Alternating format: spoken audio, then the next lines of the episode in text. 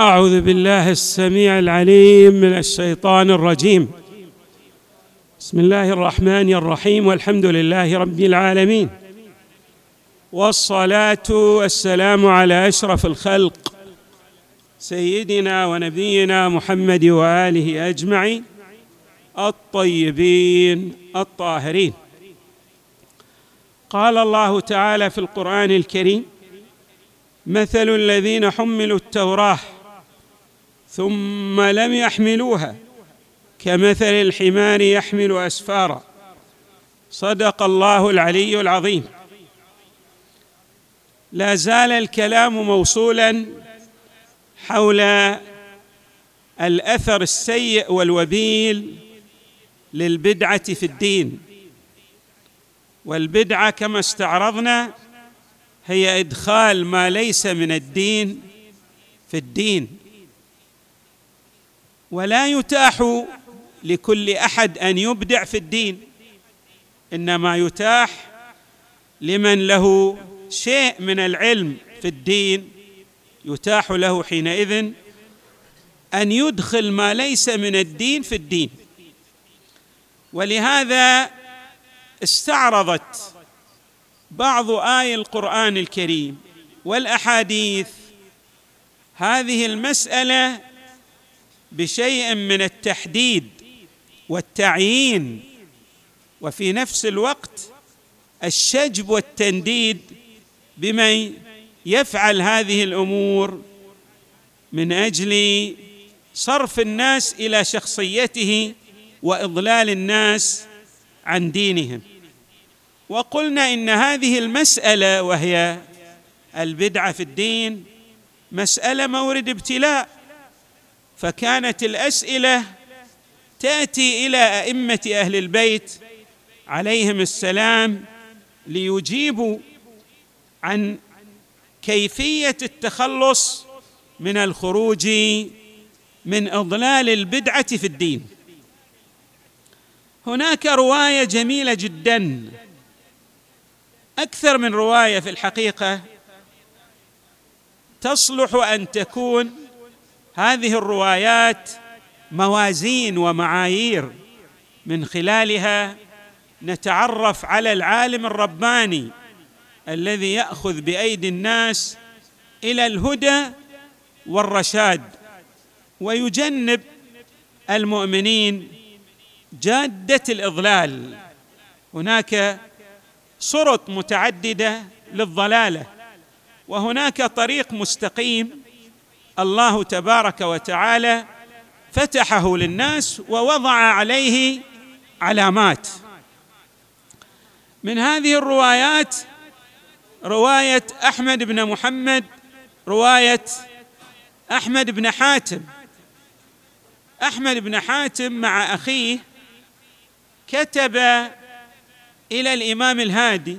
الإمام الهادي الذي رويت عنه الزيارة الجامعة عليه السلام في الروايات الروايات تطلق عليه أو تسميه بأبي الحسن الثالث. أبو الحسن الأول الإمام الكاظم وأبو الحسن الثاني هو الرضا عليه السلام والثالث هو الهادي. اصطلاح روائي أحمد بن حاتم يسأل الإمام الهادي وأخوه أيضا يوجه نفس السؤال إلى إمامنا الهادي عليه السلام. يقول هذا أحمد بن حاتم كتبت إليه أي الإمام الهادي أسأله عمن آخذ معالم ديني وكتب أخوه أيضا بذلك. فكتب إليهما فهمت ما ذكرتما. يعني أنا أفهم أن هناك أناس لديهم ماذا؟ إعوجاج في السليقة. وماذا؟ تنكب عن جادة الصواب. وبالتالي يحتاج كل مؤمن أن يضع ميزانا ومعيارا. فهمت ما ذكرتما. فاصمدا في دينكما. على كل مسن في حبنا وكل كثير القدم في أمرنا فإنهما كافوكما إن شاء الله. هذا كلام الإمام الهادي عليه السلام. ميزان جميل. راح شوية أسلط الضوء عليه وإن كان فيه دقائق من الحكمة وموازين دقيقة جدا. تهدي الناس أو تهدي المؤمن إلى الصواب. لاحظوا الميزان الذي يضعه الإمام عليه السلام يقول هذا ماذا؟ مسن في حبنا. يعني بذل عمره الطويل في ترسيخ مبادئ الولاية لأهل البيت في كنه وجوده.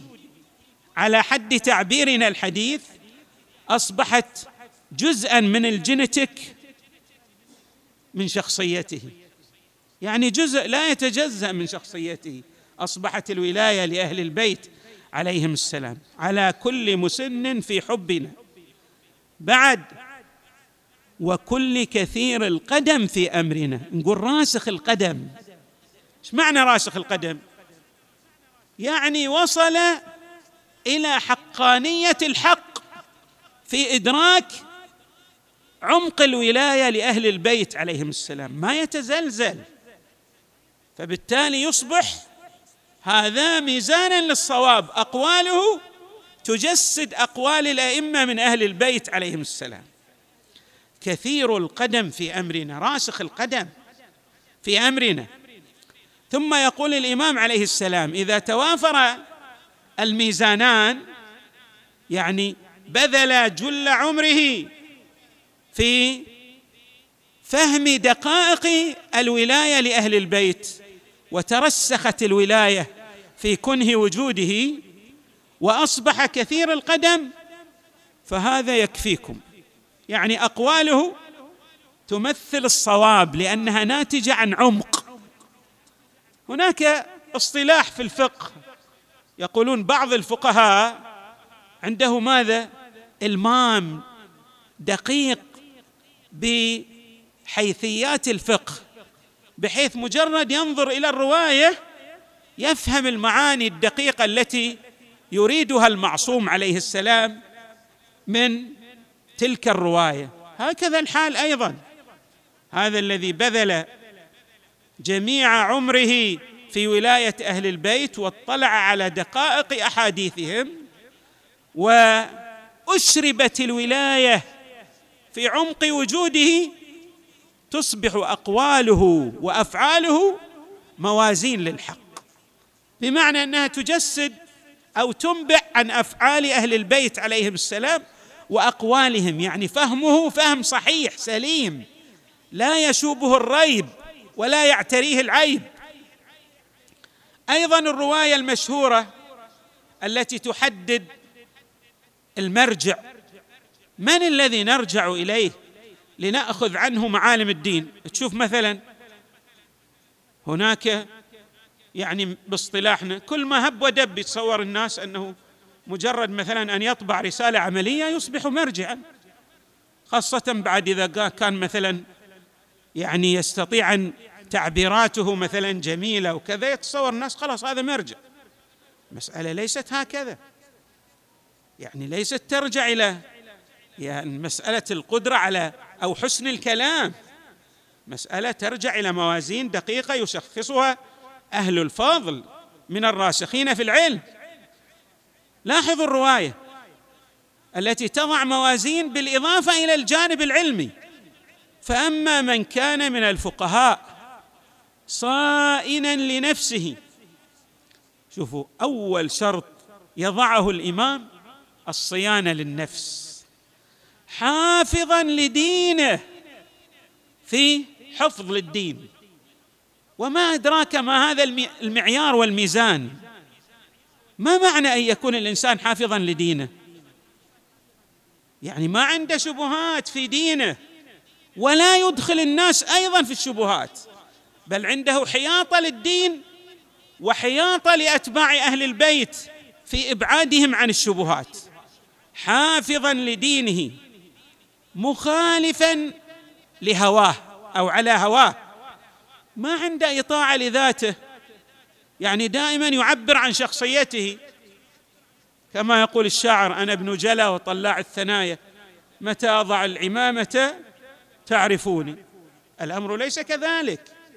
لا بد أن يكون هذا الشخص عنده كما نعبر ذوبان ذوبان في حب أهل البيت عليهم السلام.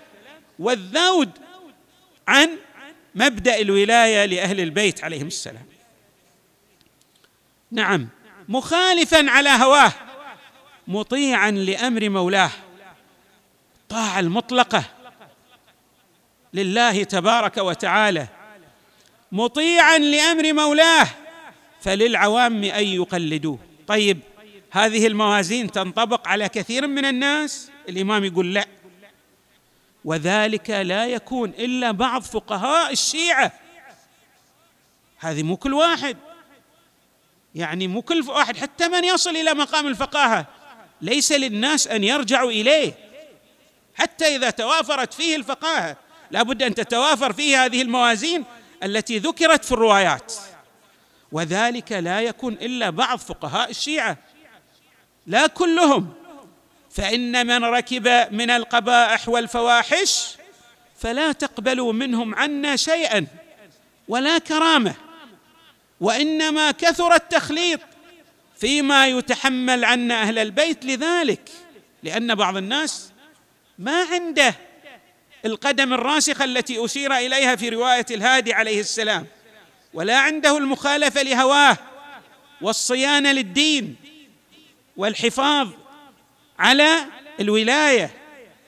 الإمام يقول فلا تقبلوا منهم عنا شيئا ولا كرامة لهم وإنما كثر التخليط فيما يتحمل عنا أهل البيت لذلك لأن الفسقة يتحملون عنه فيحرفونه بأسره لجهلهم.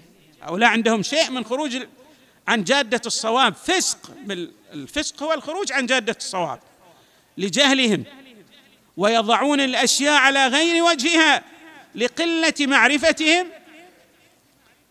وبعضهم يقول الإمام وآخرون يتعمدون الكذب علينا في الحديث لأن عند ماذا الناس يصدقونه؟ يشوفون عنده منطق جميل وكذا يصدقون الناس. لكن إذا وضعنا الموازين رجعنا إلى أولئك من الراسخين في العلم الذين تتوافر فيهم المواصفات التي أشارت إليهم الروايات نجد انهم يذودون الباطل ويحافظون على ولاية أهل البيت عليهم السلام. أيضا الروايات تحذر العالم الذي يشط به الهوى يؤثر عليه الهوى. تقول له انتبه ترى أنت في مقام ماذا؟ سامق. ورتبة علية. انحرافك ليس هو انحراف لك. وإنما هو انحراف أيضا لمن يتأثر بكلامك. انظروا إلى هذه الرواية عن إمامنا الصادق. يقول يغفر للجاهل سبعون ذنبا قبل أن يغفر للعالم ذنب واحد. يعني هناك كثير من الذنوب الله يتجاوز عنها للجاهل لكن العالم محاسب بحساب دقيق لأن زلة العالم زله العالم لأن الناس يتأثرون به. انظروا ماذا يقول بعض العلماء في شرح هذا المعنى. جميل انقل كلامه. يقول والوجه فيه أنه قد تقرر في الحكمة العملية أن فعل الواحد قد يقع في مقابل أفعال كثيرة كثيرة كحسن تدبير صاحب العسكر. شلون القائد العسكري تدبيره ماذا؟ له التأثير الكبير في الانتصارات. إذا كان هذا القائد العسكري محنك يعرف كيف يدير العسكر ويضع الخطط اللازمة لانتصاراته العسكرية. راح عمل المعسكر كامل في واد وهذا في واد أو في جنبة وهذا في جنبة. يعني يعادل تخطيطه العسكري والقدرات التي يمتلكها من الحصافة في الرأي والحكمة تعادل جميع ما لدى ما في المعسكر من قدرات. القائد وحده ولذلك يعبر عن الفتح أو ينسب الفتح إليه ويقال فتح فلان المدينة. لماذا؟ لأنه بمثابة العسكر. والقرآن يعبر عن إبراهيم عليه السلام بأنه أمة. لهذه الحيثيات التي ذكرناها يعني هو بمثابة أمة. لأن له من التأثير الكثير الكثير. في مقابل أفعال كثيرة كحسن تدبير صاحب العسكر فإنه يقع في مقابل هؤلاء هذا الجيش بأكمله في مقابل محاربتهم ومقاتلتهم جميعا. بل قد يزيد ويغلب على أفعال كثيرة. ليش؟ شوف شو يقول هذا العالم. كسوء تدبيره. يعني هذا القائد العسكري إذا كانت تدابيره أو التدبير أو الخطط التي يضعها مبنية على النزوات والأهواء أو على المصالح الشخصية. راح جميع القدرات التي في المعسكر تصبح في مهب الريح كما نعبر لسوء التخطيط وعدم الحصافة في الرأي وعدم الاتصاف بالحكمة فإنه يقول كسوء تدبيره فإنه يغلب على أفعال العسكر ومقاتلتهم حتى أنهم يقتلون بسوء التدبير. وماذا؟ وينهزمون وذلك لقوة الأثر في القائد المحنك الحصيف في رأيه الذي تتوافر في شخصيته الحكمة والاتزان ولعظمة الآثار التي تترتب على ذلك. ولغير ذلك من الأمور. ثم يقول إذا عرفت هذا فنقول ذنب العالم في مقابل ذنوب كثيرة من الجاهل هو أعظم منها بمراتب لقوة الآثار أو لكثرة الآثار المترتبة على هذا الذنب الذي يصدر من العالم. ولهذا جاء في الرواية التي يرويها إمامنا الصادق عن عيسى عليه السلام. نبي الله عيسى يقول ويل لعلماء السوء كيف تلظى عليهم النار؟ يعني هؤلاء علماء والناس يرون أنهم كثير من الناس يدخلون الجنة بسببهم بنصائحهم. ولكن يأتي أولئك الناس الذين دخلوا الجنة ويخاطبونهم. نحن دخلنا الجنة بسببكم فلماذا أنتم في النار؟ فيقولون كنا نأمر ولا ناتبر وننهى ولا ننتهي. ولذلك عذابهم في جهنم عذاب عظيم. نسأل الله تبارك وتعالى أن يجعلنا من أتباع محمد وآل محمد وأن نحشر معهم بجاه محمد وآله الطاهرين.